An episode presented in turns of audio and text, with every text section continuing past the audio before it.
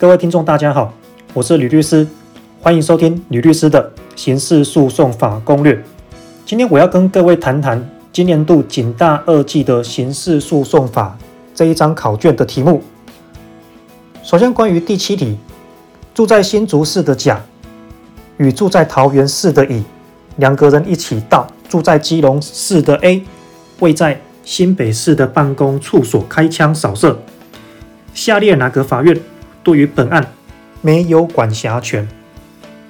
这个主要是在考刑诉法第五条土地管辖的规定。甲的住所地在新竹，因此新竹地院有管辖权；甲的行为地在新北，因此新北地院有管辖权。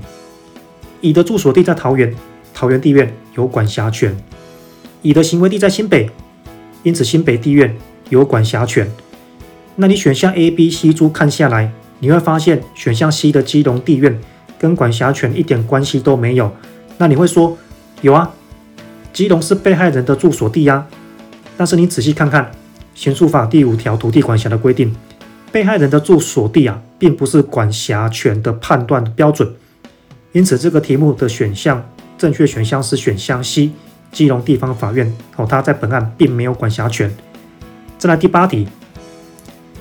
刑诉法关于令状原则的规定，下列叙述何者错误？选项 A，传唤证人应用传票，侦查中有检察官签名，审判中有法官签名，这个规定在一七五条第三项。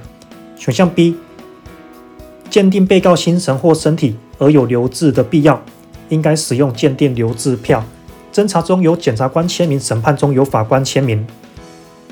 那依照二零三之一第四项的规定，鉴定留置采取的是绝对法官保留原则，因此选项 C 的叙述是错的。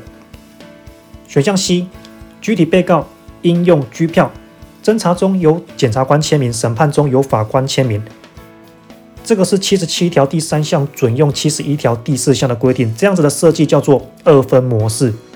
选项 D，搜索被告应该用搜索票，并且由法官签名。这个规定在一百二十八条第三项的规定。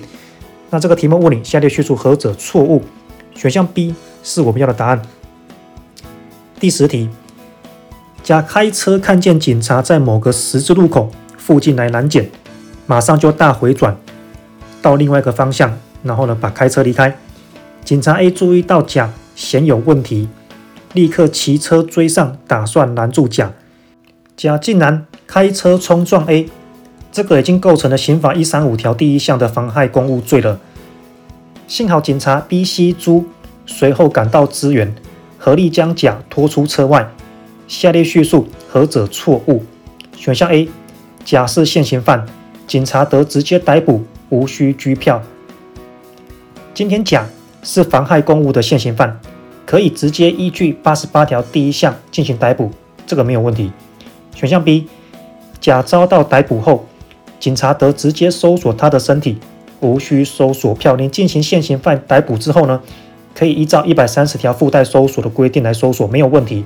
选项 C，甲遭逮捕后，警察得直接搜索他当时所驾驶的车辆，无需搜索票。这个也是一百三十条附带搜索的范围。选项 D，甲遭逮捕后，警察得直接搜索他的住宅，无需搜索票。这个搜索范围就已经太超过了，你不能用一百三十条当做合法搜索的依据，而且你也没有符合其他一百三十一条第一项、第二项或一百三十一条之一等规定，所以选项猪的叙述是不对的。第十一题，假设犯强盗罪嫌重大，而且向来居无定所，必要时侦查中应该由下列何者限制其出境？依据九十三条之二第一项的规定，当然就是检察官了。答案是选项 C。第十二题，通缉犯甲返家之后呢，被埋伏在附近的司法检察官乙逮捕。试问下列叙述何者正确？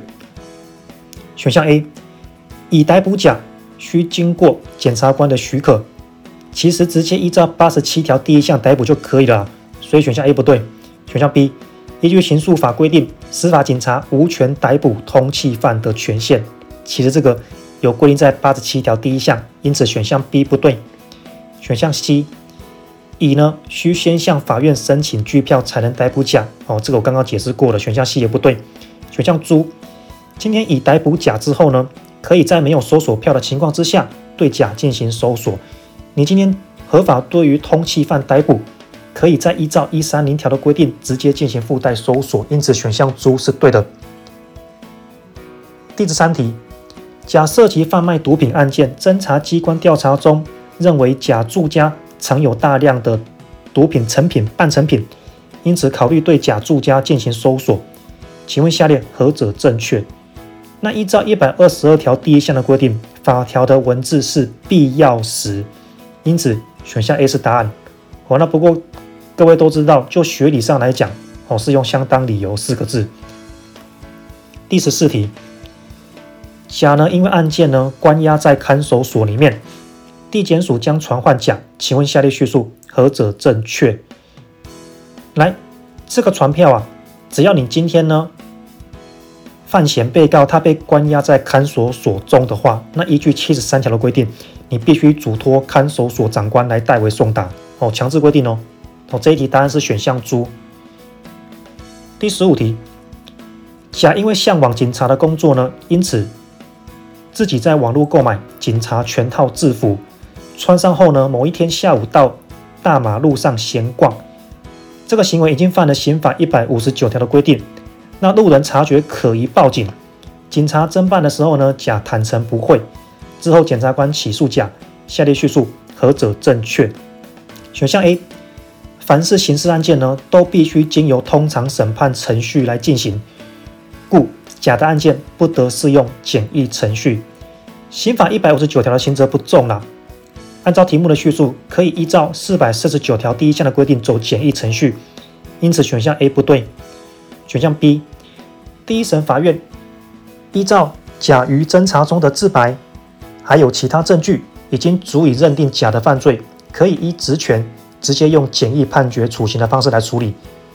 依照四四九条第一项的规定，必须要检察官申请，因此选项 B 不对。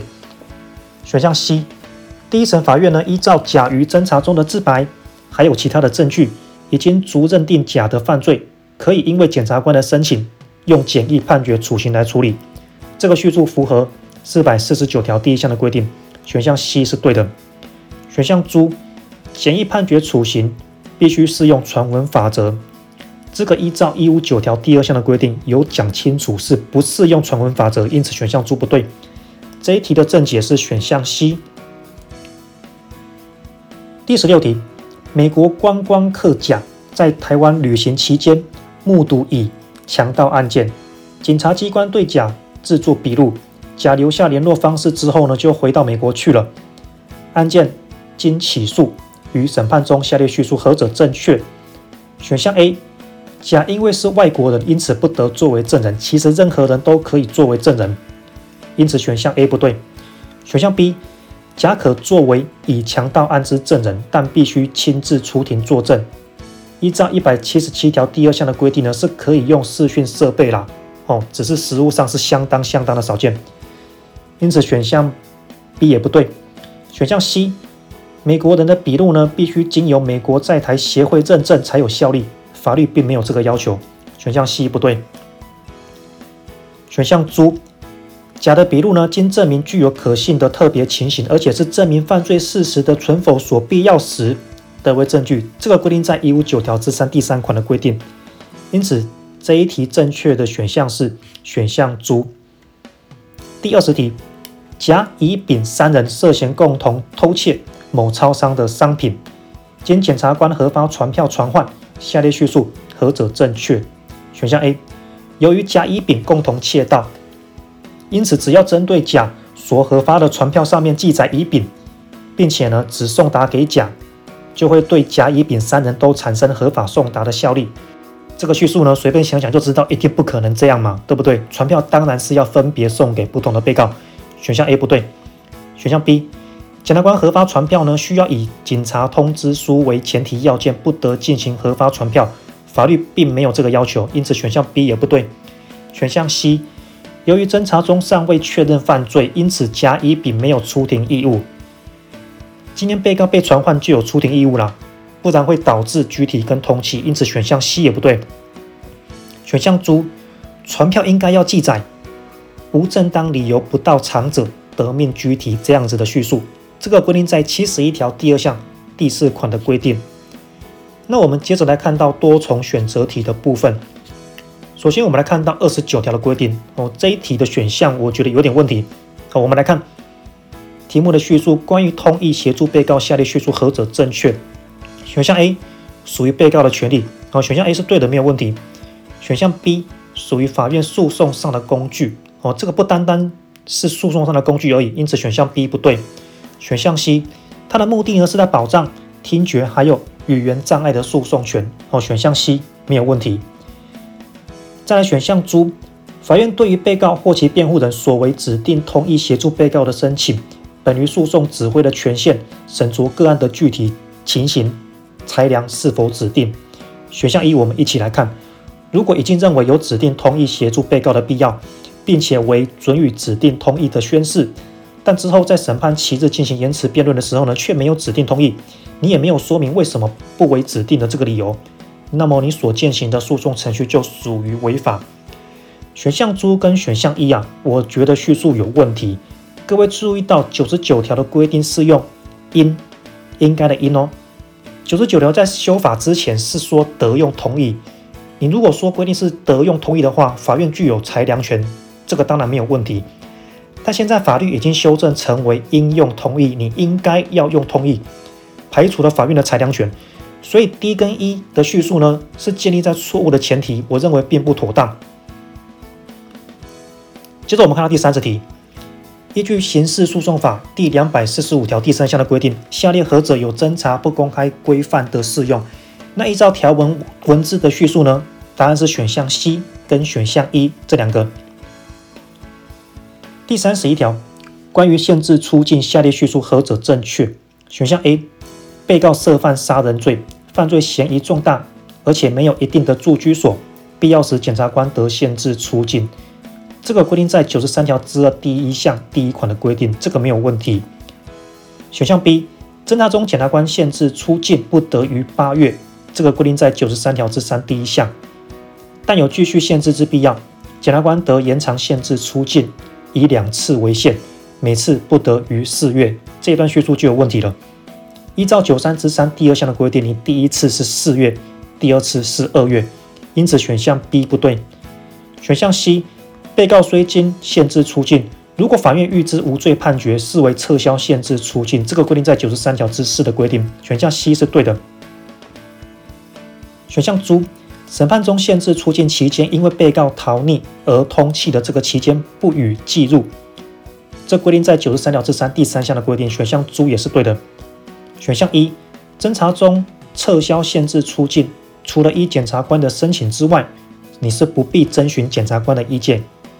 依据九三之五第二项的规定，是应该征询检察官的意见。因此选项一不对。这一题叙述正确的选项是 A、C、猪三个。